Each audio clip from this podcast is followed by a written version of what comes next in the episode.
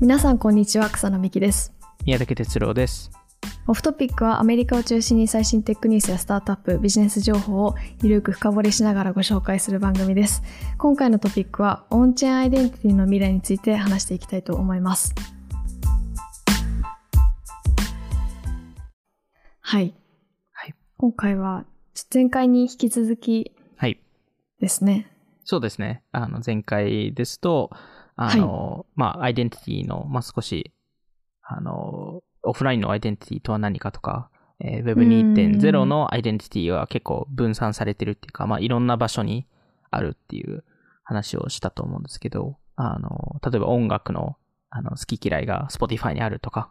ああの、レストランの好き嫌いが、まあ、例えばオープンテーブルにあるとか、あの、あの、キャリア、まあ、その仕事のアイデンティティがリンクトインにあるとか、あの、まあ、いろんな場所で、あの、アイデンティティがん取り残されてるっていうか、うーん。っていうところと、あと、その、なんですかね、そこの各プラットフォームの、その制限によって、そのアイデンティティを載せないといけない。っていうところが、あの、一個あると思っていて、で、特にその、プラットフォームごとにそのアイデンティティが分散されてしまうと、自分が仕事のアイデンティティだとリンクトインで見せて、で、なんか違う場所だと違う場所で見せるっていうところで、いわゆるその、全体のアイデンティティが集約されてない。うーん。で、そこで、まあ、ウォレットとかそういうのが、もしかしたらそういうのを変えてくれるかもとか、まあ、いろいろそういう話を、えー、したと思うんですけど、まあ、今日は全体のアイデンティティをどうやって統合させるのかとか、わあ まあ、その、アイデンティティのすごいニュアンス、前回も話しましたけど、ニュアンスがあるので、そこの、まあ、どういうふうにそのアイデンティティっていうのを定義するのかとか、どういうふうにそ、そこの情報を、えー保管したりとか、えーその、えー情報を見せるべきなのか、うーん。っていうところが、まあ、例えばそのクレデンシャルとか、レピュテーションとか、あの、そこの考え方とかもいろいろやりたいなと思っていて、で、今回、その、あの、今回のその、あの、ポッドキャストを言っては、あの、ティナ・ヘイさんっていう方、えー元 VC で、えー今、あの、ステーションっていう、えー Web3 系の会社では、あの、を立ち上げた人なんですけど、その人と、えー実はインタビューしまして、はいで、そこのちょっと会話、えーもふ、あの、話しながら、ちょっとこのアイデンティティの、えーパート2を話せればなと思います。えーまあ、なんで、まず、その、ティナ・ヘイさん、えーと、えっと、話したんですけど、えっと、まずそのインタビューの中で、彼女のバックグラウンドから、もちろんなんですけど、話していて、で、えっと、もともと中国、あの、中国生まれの方で、えーで、アメリカで、えー勉強をして、多分高校大学が、えーあっちだったんですけど、で、今う、んアメリカで仕事をして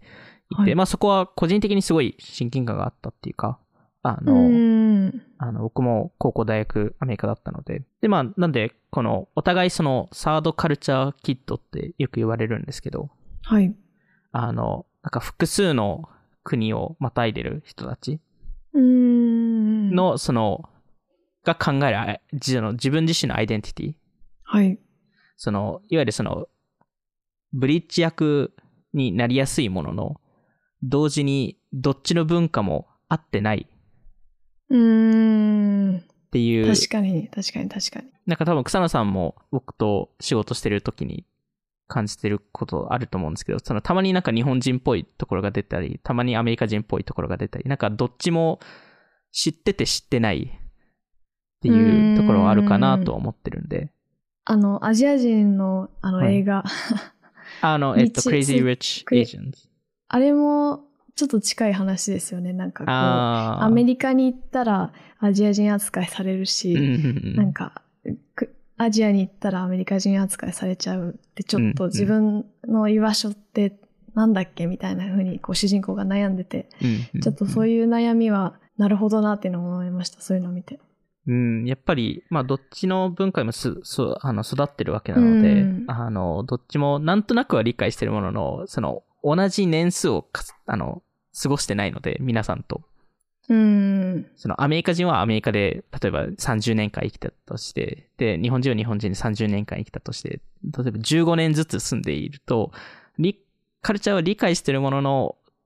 同じ深さを理解してるかっていうと違うと思ってるんで、うーん。でそこがすごいなんかいいようで悪いようでもあってっていう、まあどっちもどっちなんですけど、まあなんかそこのアイデンティティ自体もすごい個人的に面白いなと思ったので、その話もちょっと、えーしながら、あの、この、まあ今回そのインターネットが及ぼすアイデンティティの話もいろいろやっていて、そのデジタルコミュニティっていう概念って、その、よりその自分が、自分が欲しいアイデンティティを選べるっていうのをもたらしたっていう話をしていて、はい。今までですとやっぱりそのどうしてもその、えーフィジカルな、フィジカルな場所によってそのアイデンティティで決まっていて。その周りの仕事だったり、えー家族だったり、友達だったり、はい。っていうところがやっぱりそのインターネット上ですと誰でも友達になれたりとか、えーその新しいそのローカルの概念、そのグローバルが実は新しいローカルなんですよっていう話だっていて、まあその中でのその、えーそのコミュニティに入入った感っていうか、なんかそういう話とか、まああとその場所の重要性とか、はい。その、街です。例えば、例えば東京とか、まあ別にいろんな街ですと、例えば学校があったりとか、映画館があったりとか、いろんな機能を果たしていると思うんですけど、それがなんか、インターネット上ですと、それが Shopify とか Stripe とか。デジタルのインフラがそこの、あの、と特定の機能をもたらしてくれているとか、うーん。そういう機能的な場所もあれば、もう少しそのシンボルっていうか、的な場所があったり、例えばその、えーフィジカルな場所で言うと、教会とか、うーん。えーククラブとか、カフェとか、うまんあ、いわゆるそのサードプレイスってよく言われる、その機能として、えー機能のために行くのではなくて、そこの意味、何を意味してるかっていうところですね。うーん。あの、なんで、まあそこも、なんかその、アイデンティティの一部っていうか、うーん。なので、まあそういう話もいろいろやってたのは、すごい面白かったので。で、まあそれ以外に、その、デジタルアイデンティティと国、その、まあ例えば僕と草野さんって日本人、えーですけど、このインターネットとかメメタバースとか Web3 の概念が出てくると、日本人になりたくない人がよりそうできるのかとか、いわゆるその日本、自分の国のアイデンティティを捨てられるのかとか、もしくはそこの関係性が薄まるのかとか、うーん。いわゆるずっとオンライン上で過ごしていると別に日本にいなくても、日本にいても日本にいる感じがないので、うーん。そうすると、に、日本、日本人だっていう気持ちが薄、薄れるのか。で、えっと、その考えはなんか二つあって、一つは、えっと、まさにその、その話で、そのよりメタバースに時間を、えー過ごすと、メタバースの住民になる。うーん。ので、そうすると、えーっと、より国との関係性が薄まって、えーで、うん特にそのクリプトとか Web3 系のものですと、もう、あの、例えばビットコイン持ってると、あの世界中に別に日本に住んでなくても生きていけるので、うーん。その日本円に頼らなくていいとか US ドルに頼らなくていいっていうのが、まあ一つ、その国から国との関係性をなくすっていう、まあそれがいいことか悪いことが多いて、えーっていうのがあるのと同時に逆にその国側はそれを理解してるので、だからこそ、まあインドもそうですし、中国もそうですし、ロシアもそうですし、まあ今後日本もそうなるかもしれないですけど、よりその自社の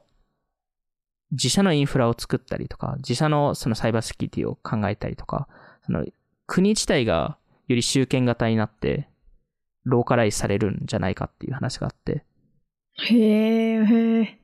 それがすごい対照的な話なので、最終的にクリプトが結構国と戦わないといけない。そこ対立するかもしれないんですね。そうなんですよね。やっぱりそのローカルの経済からクリプトって抜け出せるこ、抜け出すことができるじゃないですか。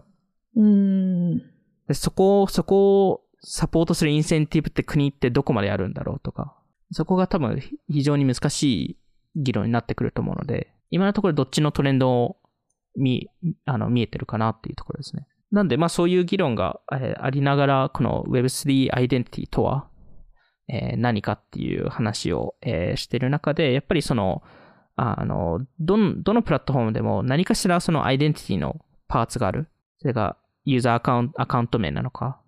えー例えばそ、そこに関連するメタデータなのか。あの、なのでそのアイデンティティって概念自体がすちょっと広すぎるんで、あの、そこからももっとなんか細かく見ないといけないですよっていうのがティナさんの考えで。なんか例えばですけど、そのストレージ、はい。誰がそのアイデンティティを持ってるのかっていうところを具体的に見るとか。誰？えー例えばですけど、例えば、まあ、あの、過去も話したように、そのツイッターのアカウントを作っても結局ツイッターがそのアイデンティティを所有してるわけじゃないですか。我々レンタルしてるだけなので。なんで、あの、まあ、そこの、例えば一つの考え方、その、えー情報をオンチェーン上で保管したりとか、それを、えっと、あの、えー分散できるっていう話で、まあ、それが例えばセラミックっていう、えー会社がそこをやってるんですけど、まあ、一つのウォレットに、えっと、全部集約して、そのデータを。で、そこ、そこから、いわゆるシングルサインオン、えんーできるっていう話を、えーしていて、あの、まあ、結局その、そのストレージを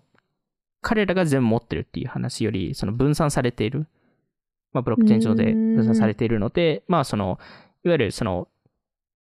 一社が、例えばセラミックでしたり、例えば Facebook がなくなあの、いなくなってもデータを失わ失わない。あまあ、そういうあの話とか、まあ、あの、あの、あとはその、このストレージっていう概念だけではなくて、その、もっと新しいそのアイデンティティの考え方が、その、そもそもオンチェーン上でしたり、オンライン上のアイデンティティをどうやって作るのか。これがこのクレデンシャルとか、レピュテーションとかっていう概念が入ってきていて、あの、これもいろんな考え方があるんですけど、えー例えば一つがアルゴリズムベース、えー、ArcX っていう会社があるんですけど、はい。そこが、いわゆるその、クレジットカードのクレジットスコアってあるじゃないですか。はい。それのディ DeFi 版をやってるところがあって。へえ。でも、クレジットスコアもそうですけど、それってアルゴリズムでその点数が出てくるわけじゃないですか。うーん。では、アルゴリズムイコール誰かの意見っていうことなので、こここの人は、えっと、こういう、この点数を持ってるのはこういう理由ですっていうことじゃないですか、そのアルゴリズムって。うーん。でもそのアルゴリズムが変わったら点数って変わりますし。なのでまあそういうそのアルゴリズムベース、まあその数字ベースで考える、えーところもあれば、例えば RabbitHole とか、えーですとその、えー新しいその Web3 ユーザーを onboarding しようとしてる。会社で、そこのいわゆるその、あの、タスクをできましたっていうのが、えークレデンシャルにつながる。いわゆるこういうタスクを、えーちゃんと成し遂げましたっていう履歴書が残るので、うーん。それによってこの人が、えーいい人か悪い人かっていうのが他の人が判断したりとか、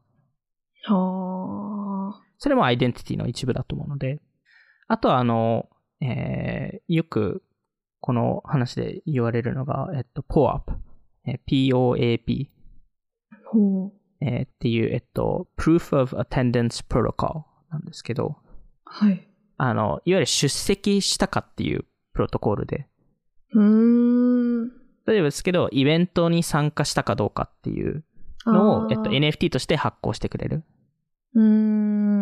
なんで、それもアイデンティティの一部じゃないですか。こういう、ここに行きましたとか、例えばこの動画を見ましたとか、ここのポッドキャスト聞きましたとか、えーっていうところも、あの、例えばですけど、僕も、あの、リージンさんの、えっと、記事を読んだ時に NFT をミントできたんですけど、うーん。それをミントした時に、それもいわゆる記録として、これちゃんと読みましたよっていうのを出てくるので、うーん。で、そ今現在ですと、そこのリスクが結構その NFT が売買できちゃうので、いわゆる移動できるので、ああ、その見ましたよっていうのも別の人にはい。渡しちゃうっていう。っていうのが可能じゃないですか。例えば僕はその、うん。僕がも,、はいもらったポ、あの、はいポ、あの、それを草野さんに渡すとか、で草野さん読んでないのに、よ読んだ風になっちゃうみたいな。もちろんその記録をた、たどればわかるんですけど。なんでその、あの、イーサリウムの、あの、ファウンダーのビタリックさんとかが言ってるのが、このソウルバウンドトークン。移管できないトークン。ソウルって魂ってことですか？魂ってソウルバウンドなので、あの、絶対に離れない。はい。まさにそうなんですけど。あの、ネーミングがいいですね。いや、ネーミングすごいいいですよね。なんかその、そのブログを書いてて、あの、そのソウルバンドっていう。うん。なんでやっぱ、あのまあ、でもその、でもフィジカルの世界でもそういうのってあるじゃないですか。その、ソウルバンドトークみたいなものって。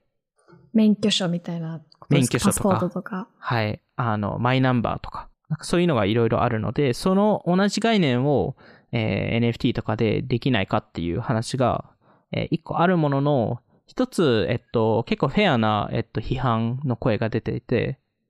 えっと、これ、前回も草野さんがちょっと似たような話をしたと思うんですけど、はい。あの、オンチェーン上、いわゆるその、ある程度パブリックな場所で全部見せるべきなのかとか、あの、いくら一部匿名にししたとしても、それって全部レコードして残るっていうのっていいんですかっていう話と、それが、いわゆるその、移管できないものを、例えば勝手に人に送れるのかとか、うーん。なんかそれ、なんか変なものを送送る人って出てきそうですよねとか、うーん。まあそこの、なんですかね、あの、今だとエアドロップとかできるわけじゃないですか。はい。この人はクソだっていう、なんか、あの、移管できない NFT が急にエアドロップされたら困るじゃないですか。もう一生それも 一生それがついたらそれは嫌じゃないですか。嫌ですね。で そういうところをどうするのかとか、まあいろんいろんなちょっとあの課題って生まれると思うので、まあそこに対し関してあのちゃんと見るべきとか、例えば NFT が回答じゃないとか、ちょっと違うものを作んないといけないとか、そういう話でいろいろ今議論されていて、うーん。まあそこら辺の話とかもすごい個人的に面白いなと思うんですけど、まあこの、あの、ティナ・ヘイさんは、えっと、ステーションっていう会社をえー立ち上げたんですけど、そのステーションが何かというと、あの、すごいざっくり言うと、えー、DAO 向けの、えー人事ツールいうのがすごいシンプルな言い方で、人事ツール。はい。で、まあ、その、二つ主に機能があって、えー一つが、えっと、その採用の支援うーんっていうところと、で、もう一つがその貢献者の管理。それは採用に対してですか？それとも会社に対してのえっと、主に、えっと、最終的に採,、えっと、採用に対してになります。採用活動に対しての貢献度。最終的にはそこにつながります。ただ、ただそのプロジェクト単位での評価にももちろんつながるんですけど、うーん。そのクレ、これも、これもいわゆるそのクレデンチャルの会社、えーとして言えるんですけど、例えば今現在 Web3 上で、まあいろんな DAO とかが立ち上がってますけど、例えばある日、まあこれ前回のポッドキャストの最後でも言ったと思うんですけど、あの、ある日誰かが、あの、採用してほしいですって連絡が来て、えーはい元々 FWB の貢献者でしだったんですよ、みたいな。うーん。話されたときに、それってどうやって確認するのかっていう問題が、まあ前回も話したようにあはいって、。本当に、本当にやっていたかっていう。はい。まず本当にそこに所属してたのか。うーん。で、プラス、えー本当に貢献したのかっていうところを、じゃあどうやってそれがわかるのかっていうと、今だともう電話しないといけないいうところが、あの、それを、あの、クリプト風に、あの、いわゆるその、パーミッションレス、えーっていう形で、えっと、そういうクレデンシャルをできるのかっていう話で。で、そこに、まあ出てくるのがステーションなんですけど、ステーションが、えっと、その DAO 内のメンバーを、えっと、エンエンドースって、英語で言うんですけど、あの、はい。指示、指示するっていうのを NFT として、トークンとして発行できるんですよ。で、そこのトークンを発行すると、いわゆるその、あの、すごい簡単に言うと、Twitter のフォローみたいな感じ。うーん。例えば僕がツイあの、草野さんをフォローしてますっていうのって一個のシグナリングじゃないですか。はい。他の人が見たときに、あ、宮崎さんがフォローしてるなら、もしかしたらいいかもとか、もしかしたら悪いかもとか、うーん。ってなるじゃないですか。なんで、はいそこをまず作、作りましたと。うーん。なので、えっと、その採用をするときに、あ、この人がちゃんと指示してるんですよと。例えば FWB のコアメンバーが指示しましたと。うーん。で、それもトークンで証明されているので、であれば、あ、じゃあ信頼できますっていうのが、まあ一つありますと。でただ、まだ、あの、ここはまだステーションが改善するポイントなんですけど、まだすごい、ただトークンを発行してるだけなので、そこに対してコンテキストがないんですよね。あいわゆる、なんで指示してるのかがまだ見えないんですよ。ー。うーん。それって、いわゆる、なんか、とりあえず DAO 内でいい投稿したからなのか、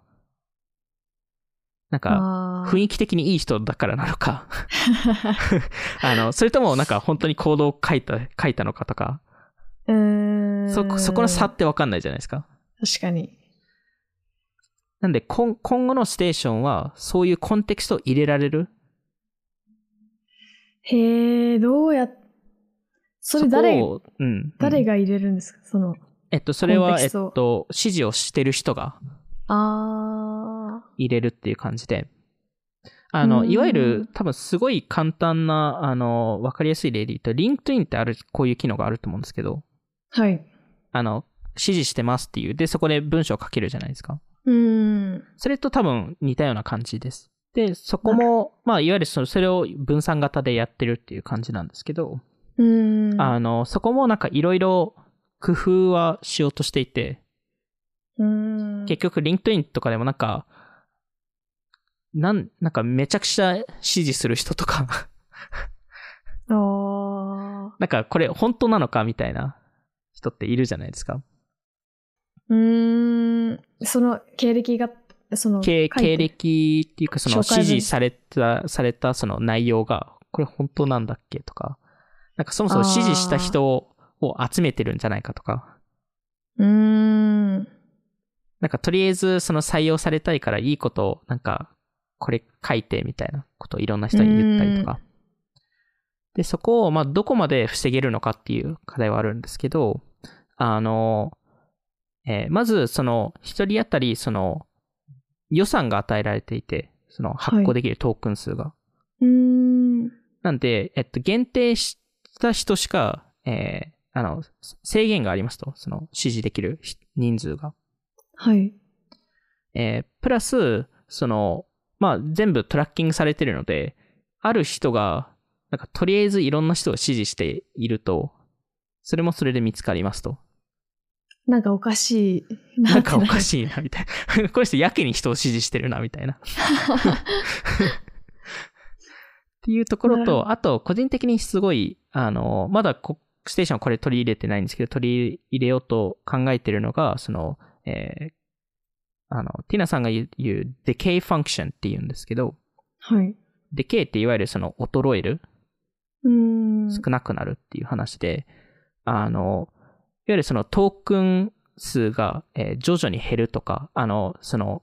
例えばその指示したトークン1、1NFT わかんないです。例えば10トークンはい。かかった場合に、それが、なんか、年ごと1トークン減るみたいな。ああ。それでもうまた指示されないと、いい人っていうのが認められない。消えてくんですね。消えてくみたいな。わあ。確かにその概念って面白いなと思ってて。確かに。なんでそうすると常にいい仕事をしてないと消えてなくなってしまう。消えてなくなってしまうっていう。いわゆるその常に貢献しないと、あの、次の仕事につながらないっうーん。ていう話自体はすごい面白いなと思っていて、あの、個人的にもっとこの DAO のストラクチャーとかでこの decay function っていうのを入れるべきなんじゃないかなと考えていて、うーん。あの、例えばですけど、普通にガバナンス、その投票のところも、貢献しないと governance token をへ減らすとか。うーん。で、それをなんか economics token と governance token 分ける。うーん。例えばお金入れた人はその分トークンをもちろんもらうんですけど、それを2つに split して、ほう。で、エコノミック、あの、経済トークンはそのままにして、ガバナンストークンを徐々に、その、貢献しないと減らす。うーん。そうすると、いわゆるその、なんか、とりあえずお金持ちが入って、変に DAO の今後の判断を決めるっていうのをなくすうーん。こと。が可能になるんじゃないかとか、まあそういうもうちょっと貢献者を、その、こ貢献度が高い人たちを、えー、まあリワードする。概念っていうのがあると思ってて、まあそれがなんかうまくこのステーションの中だと、その採用に、えーつなげられるのかなと思っていて。でも常に貢献してないといけないんですもんね、そうすれば。まあそこも、そこも難しいと思うんですよ。で、ここも、なんですかね、その、あの、人によってその、出すトークン数を変えるとか。その、い例えばすごいでかいプロジェクトであれば、なんか、あの、トークンが減る率が、を下げるとか、いろんなことができると思うんですよ。ただそ、そこの難しいところって、えー全部、そのアルゴリズムベースにしない方がいいっていうところが、ステーションの面白いところで、うーん。各 DAO コミュニティってもう完全その DAO のコンテキストがすごい重要なので、うーん。人間が判断するべきっていうのに寄せてるのがステーションの考え方ですね。へえ、面白いですね。それって、なんていうか、めちゃくちゃ初歩的な話なんですけど、ステーション自体は、ソフどういう形でし、もうシステム、ソソフトウェアってことですか？えっと、まあ、ソフトウェア的な要素もあるっていうところですね。あの、彼ら、彼らいろんな DAO に組み込んだりとかしてるので、あの、僕も今、あの、 Crypto Culture Society、あの、の、えっと、まあ、いわゆる教育 DAO 的なものに入ってますけど、あの、 Crypto Culture Society に今、ステーションが組み込まれていて、うーん。なんで、まあそういうこととかも、えっと、できるっていうところですね。で、逆にそこの貢献者の credential がステーションがわかるので、それに、それによってその採用につながる。うーん。面白いですね。まあなんか、そういう考えを持っているとか、まあこういう、その、クレデンシャルオンチェーンでする意味とか、うーん。そこら辺はすごい考えさせられるなっていうところですよね。今まで我々がその、そのデータの考え方と、そのデータの使われ方うーん。えーっていうのがすごい進化してると思っていて、うーん。今までですとデータってそのマネタイズされていた。で、そのデータをマネタイズ、その、例えば Facebook とか Twitter とかが、その我々のデータをマネタイズできるからこそ、体験を無料にさせた。うーん。そういう流れじゃないですか。はい。で、逆にその、よりデータをフィードすることによって、よりその、いい商品ができたりとか、よりパーソナライズされた商品ができたりとか、うーん。で、しかもその、徐々に進化したのは、今まで、昔ですと、そのユーザーからのフィードバック、直接的なフィードバックが必要だったのが、今だとその、えー Web2.0 だですと、そこのコードうーん。をデータ化して、それをベースに、えっと、えーまあ、よりそのデータビジネスが、えー立ち上がるっていう話なんですけど、その Web3 の概念ってよくその言われてるのが、まあ我々も言ってますけど、そのユーザーがそのデータのオーナーシップを持てる。うーん。えーっていうところで、それを、何ですかね、やっぱりそのデータを所有できるイコール、それでお金儲けできるっていう概念に行ってしまう人が多くて、うーん。そう考えるべきじゃないと思っていて、はい。もちろんそのお金儲けできるっていうのもあるんですけど、正直一人の個人データでお金儲けってほぼできないんですよ。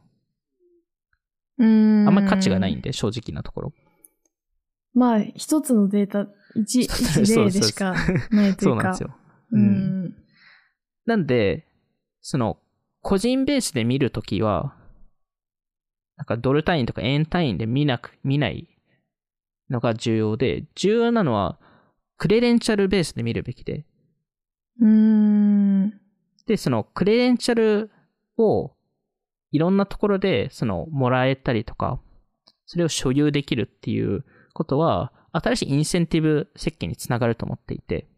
うーん。例えばですけど、ラビットホールとかそうなんですけど、ラビットホールってやっぱりその learn to earn、その、はい。勉強してお金もらえるっていう概念が、えーやっぱり大きいですけど、ただ、正直、そこでもらえる額って正直少ないんですよ。うーん。で、それでなんかお金、本当にめちゃくちゃ儲けられるかっていうと、正直多分あんまり儲けられない。うーん。でも、ラビットホールの重要なところって、そのお金ではなくて、それをタスクをやることによって、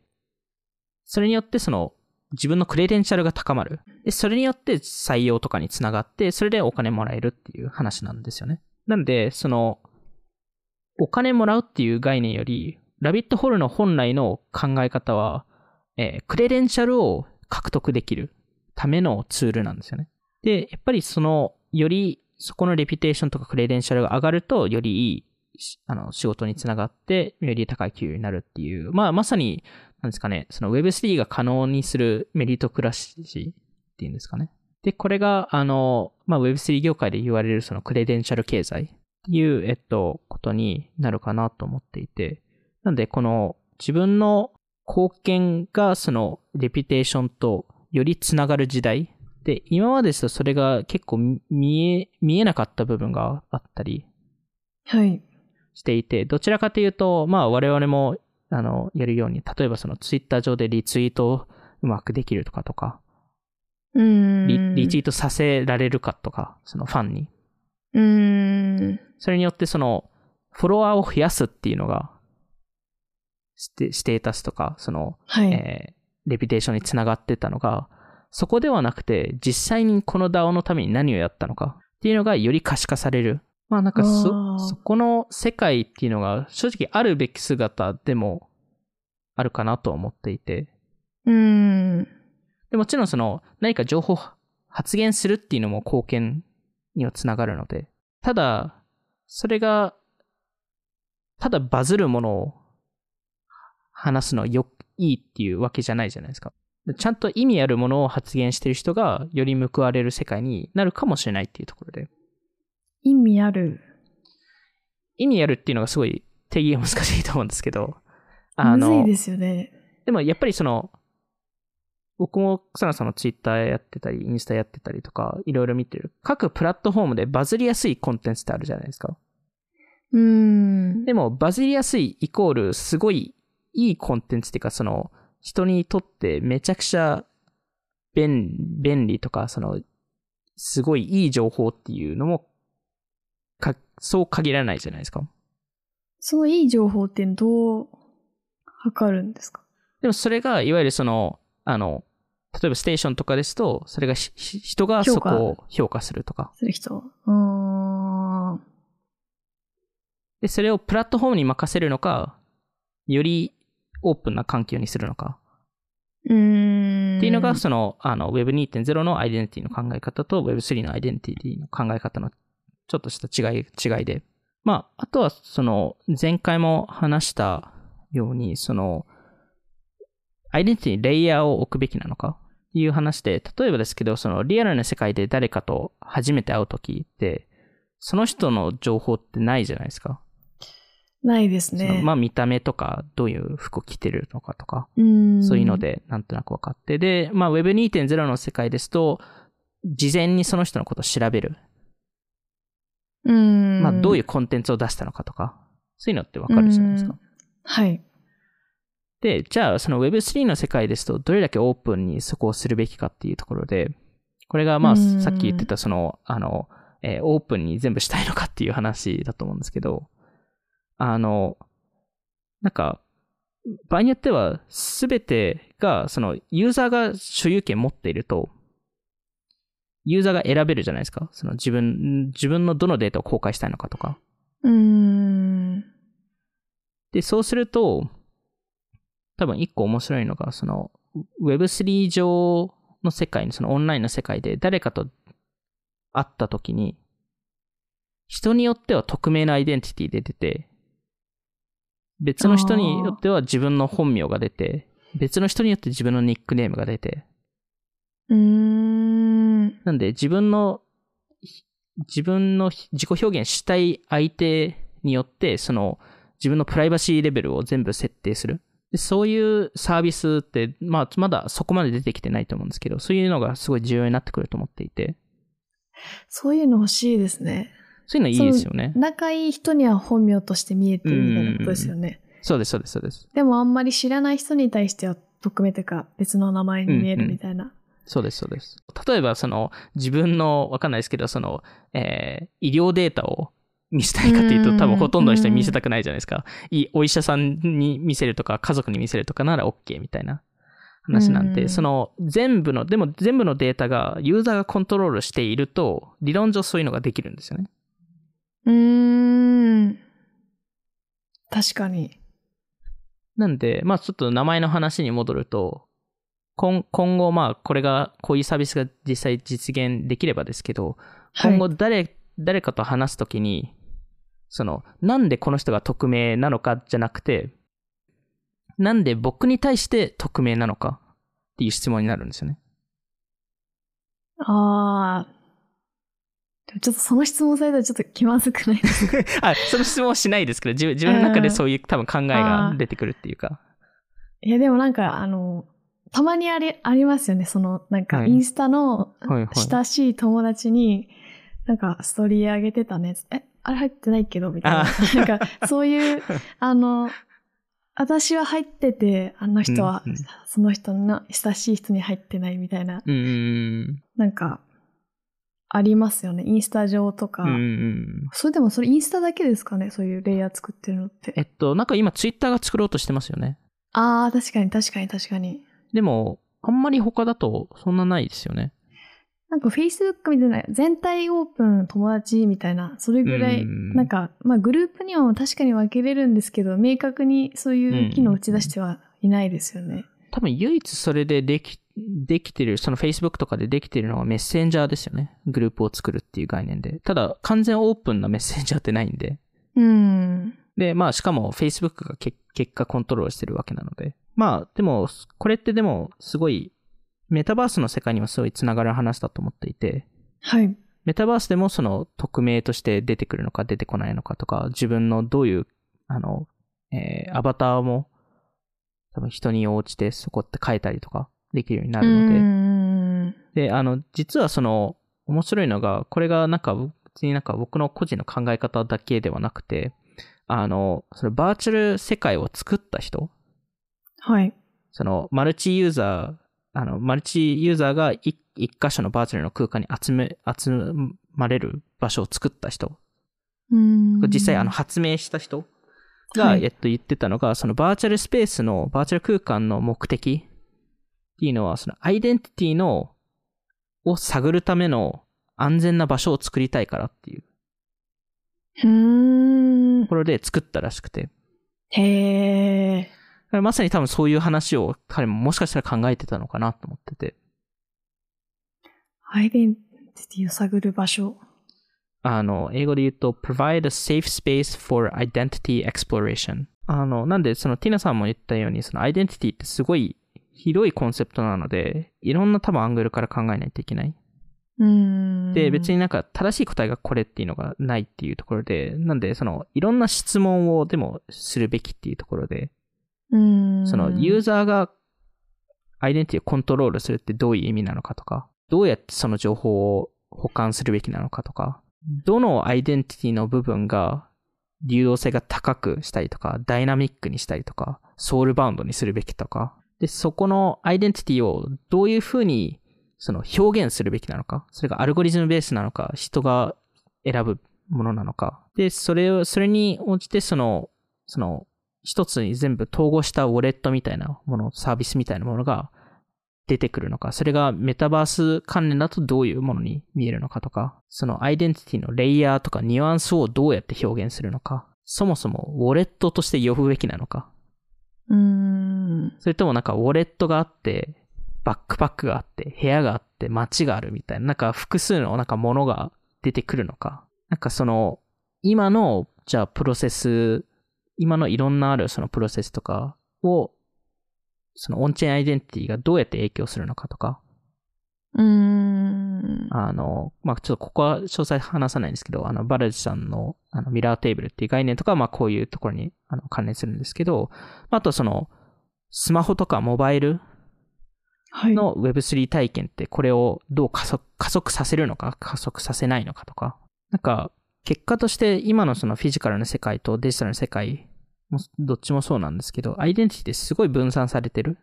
いろんな場所に保管されてあって、結構別々になってしまっている。いいところがあるので、そこの、その、しかもオンラインだけじゃなくてフィジカルもそうなので、そこを全部統合させるっていうのが、この Web3 の、まあ、一つの可能性だ可能性だと思っていて、で、そこを、実は、実はしっかり考えてるのって、マーク・ザッカーバーグで、おお。あの、マークさんがあの、Facebook がメタになったじゃないですか。はい。で、その時にマークさんがあのスピーチをやってたと思うんですけど、そこでそのメタの考え方とかの中で、その、彼が言ったことってすごい重要なところがあって、その今の世界って、Web2.0 とかその今の、まあ、あの、彼はおそらく iPhone を批判批判してたので、多分 Apple を批判してたので iPhone の話なんですけど、iPhone の今の一番基盤になっているものってアプリ？うーん。で、それが今の世界だともう基盤が全部アプリ化されていると。うーん。で、それが将来はアプリではなくて、人？いわゆる自分のアイデンティティ、自分のもの、自分のデデジタルグッズ、自分のコネクション、つながりがベースにあって、で、いろんな体験とかいろんなデバイスを行き来、それ、それを持ってできると。うーん。で、これがまさにそのメタバースとかその Web3 のコンセプトが入入り込むところなんですけど、いわゆるマークさんって何を作りたいかというと、鉄道のネットワークを作りたいんですよね。ほうほうほう。いわゆるいろんなプラットフォームがあって、そこを、そこを自分のアイデンティティでいろんな場所に行けるはあ。鉄道を作ろうとしてるんですよね。へえ。で、まあ、だからこそ、この自分のアイデンティティ、この Web3 の中でアイデンティティって概念ってすごい重要で、すごいメタバースにもつながる話でもあるんですけど、その、自分のアイデンティティとかコンテンツを所有する概念。うん。で、しかもそれがその DAO で、例えばなんかこう貢献しただけではなくて、自分のオフラインのアイデンティも多分関わってくりますし、例えば biometrics とか、その、あの、心拍数とか、そういうのも全部多分統合される。うーん。で、逆にそれが統合されるっていうか、その、ユーザーが自自分たちのコンテンツとか自分たちのアイデンティティを持つイコール、自分たちの distribution をコントロールできるってことじゃないですか。うん。何出すかとか。そうですね。何出すかとか。どこに出すか？みたいそうなんですよ。でそうすると、ユーザー個人が中間層に入るんですよ。な。あー。じゃないですか。毎回はいパーミッション聞かないといけないです。じゃないですか。これ使っていいですか？っていうのを。はい。そうすると、人がプラットフォームになるんですよ。で、これ、人がプラットフォーム化するって、いろんな意味合いがあって、まあ、ちょっと、あの、これまたどっかでタイミングと話せばいいんですけど、あの、すごい簡単に言うと、まず、まあ、短期的にそのオーナーシップを持てるとか、そのユーザーがそれでマネタイズできるとか、いろんなものがあるんですけど、長期的に考えると、これだけ個人のデータが一箇所に集ま、集まれたことがなくて、うーんし。かも自分がちゃんと所有できるもの。はい。そうすると、もしかしたらですよ。これはちょっと、ちょっとディストピア風な世界描くかもしれないですけど、その、これだけ自分の行動データとか全部をデータ化できて自分で所有できると、より自分の行動を自動化できるんじゃないかっていう話が出てて。うわ、ディストピア。なんで、例えば、その、ビジネスメール書くのも自自分じゃなくて、それが自動化されていて、それはまあ、らそれは楽っちゃ楽ですね。そうですね。まあ、例えば、うんあの、僕の場合だと投資をするとか。あー。で、それ、を、いわゆるそのオンライン上の、や、その、我々のオンオンライン上の役割が変わ変わるっていう話で、今までですと役者として、まあ、一プレイヤーとしていたのが、いわゆるキュレーターになる。うーん。いわゆるその、こういうことをやっていいですかっていう、あの、OK ですっていう承認を押す係になる。うーん。ありそう、確かに。で、そこの究極版を言うとですよ。これもさらにディストピア感が出ちゃうんですけど、あの、自ら自分の別、自分のアイデンティティを作れるかっていう。それが AI としてう。ーんあいわゆる、ん鉄郎2.0を作れるか。2.0、3.0、4.0を作れるか。あ。アップデートできるかってことですか？アップで、えっと、えっと、2.0って言い方が間違ったな。え、鉄郎2、3、4、5できるのか？ああ、じゃあ仕事の割り方、でこの人はもう仕事やって。あそうですそうですはいああ、なるほど、なるほど。はい。ああ、まあ、このあい、こういうふうに仕事をするっていうデータに基づいてるから、はいこうなるよね、みたいな。はい。ええそれはなんか、ディストピアですね。やばい世界ですよね。なんていうか、まあ、いい面もでもあるとは思うんですけど、果たして人間それ楽しいんだっけ、みたいなのはなんか、難しい。でもなんか、やりたくない仕事っていうのは、まあでも確かにあるとは思うので、でも効そそれが率化できるところは。ど、どこまでやりたくない仕事になるかじゃないですか。例えば友達と一緒になんか、例えばなんか、とりあえずこの人とデート行くのがめんどくさいから、とりあえず AI を自分の別のアイデンティティを送っちゃえみたいな。一番最適な 相手を見つけるために3人同時に行かせるみたいな。もう効率中、やばい。それは本当に楽しいのかっていうところに行きそうですね。でもなんか一個そういう世界がもしですよ。ちょっとすごいディストピア風なんで、なんかえ、そういう世界求めますか？なんかそこに対してのベネフィットがどこまであるのかっていう話だと思うんですけど。うん。でもなんか一個個人的にすごい面白面白そうなのって、アイデンティティ同士が話し合ったらどうなるのかとか。あー。なるほど。で、アイデンティティ、例えば、鉄郎2が、そその、その鉄郎2がアイデンティティを作ったらどうなるのかとか。あー、また新しくってことですか、あー。サブアイデンティティみたいのってできるのかとか。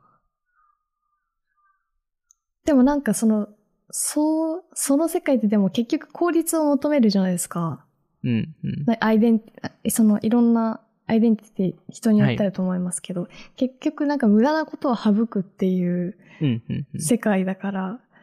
めちゃくちゃみんな普通に個性がなくなるじゃないですかね。ま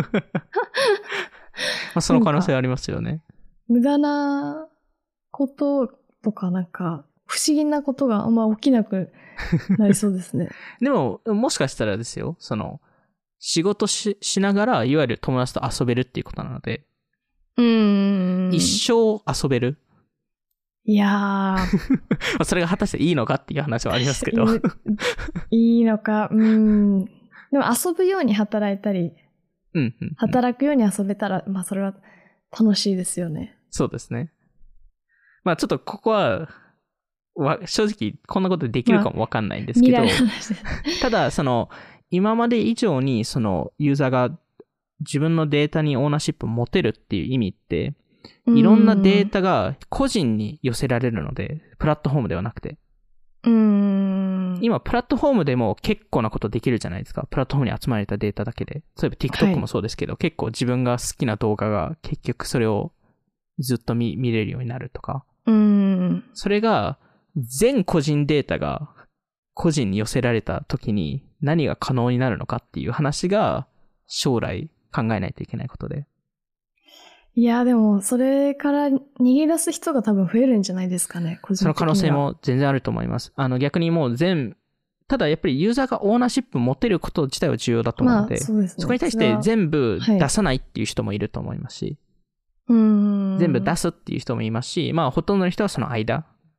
になると思うので、ただそこのデータに対しての多分新しい体験っていうのが今まで想像できなかった体験うーん。っていうのがで出てくると思っていて、ここのクロスプラットフォーム化？ですごい重要なんですけど、例えば今 Facebook と Google がこれだけ人気な理由って、彼らクロスプラットフォームにデータをしあの取得できるからだと思うんですよ。インスタで見てた投稿が Facebook に出てるみ Facebook 出たいな。たりとか。いやー、ありますね。で、Google もいろんなサイトクローリングしてるわけじゃないですか。うん。だから、いい情報を出せたりとかすると思うので、なんで、そこの一つのアプリに集約されないっていう概念って、あの、今まで想像してなかったアプリが出てくる可能性があるうーん。っていうところにつながると思うので、もちろんこのアイデンティティっていうのは、自分のなんかデータコントロールするっていう、そのプライバシー設定とかそういうのとか、そのマネタイする部分とかそういうのも大事ではあるんですけど、それによっての、その、まずそのクレデンシャルの経済っていうのが生まれるのと、それによって今まで見てこなかった、見てこれなかったサービスっていうのが生まれる瞬間なのかなっていうところですね。今回はじゃあ、はい。そんな感じで、今回も聞いていただきありがとうございました。オフトピックでは YouTube やニュースレターでも配信していますので、気になった方はオフトピック JP のフォローお願いします。今回の収録は YouTube でも聞くことができます。また Spotify で10分でわかる最新テックニュース解説、バイツも更新しているので、ぜひチェックしてみてください。それではまた次回お会いしましょう。さよなら。さよなら。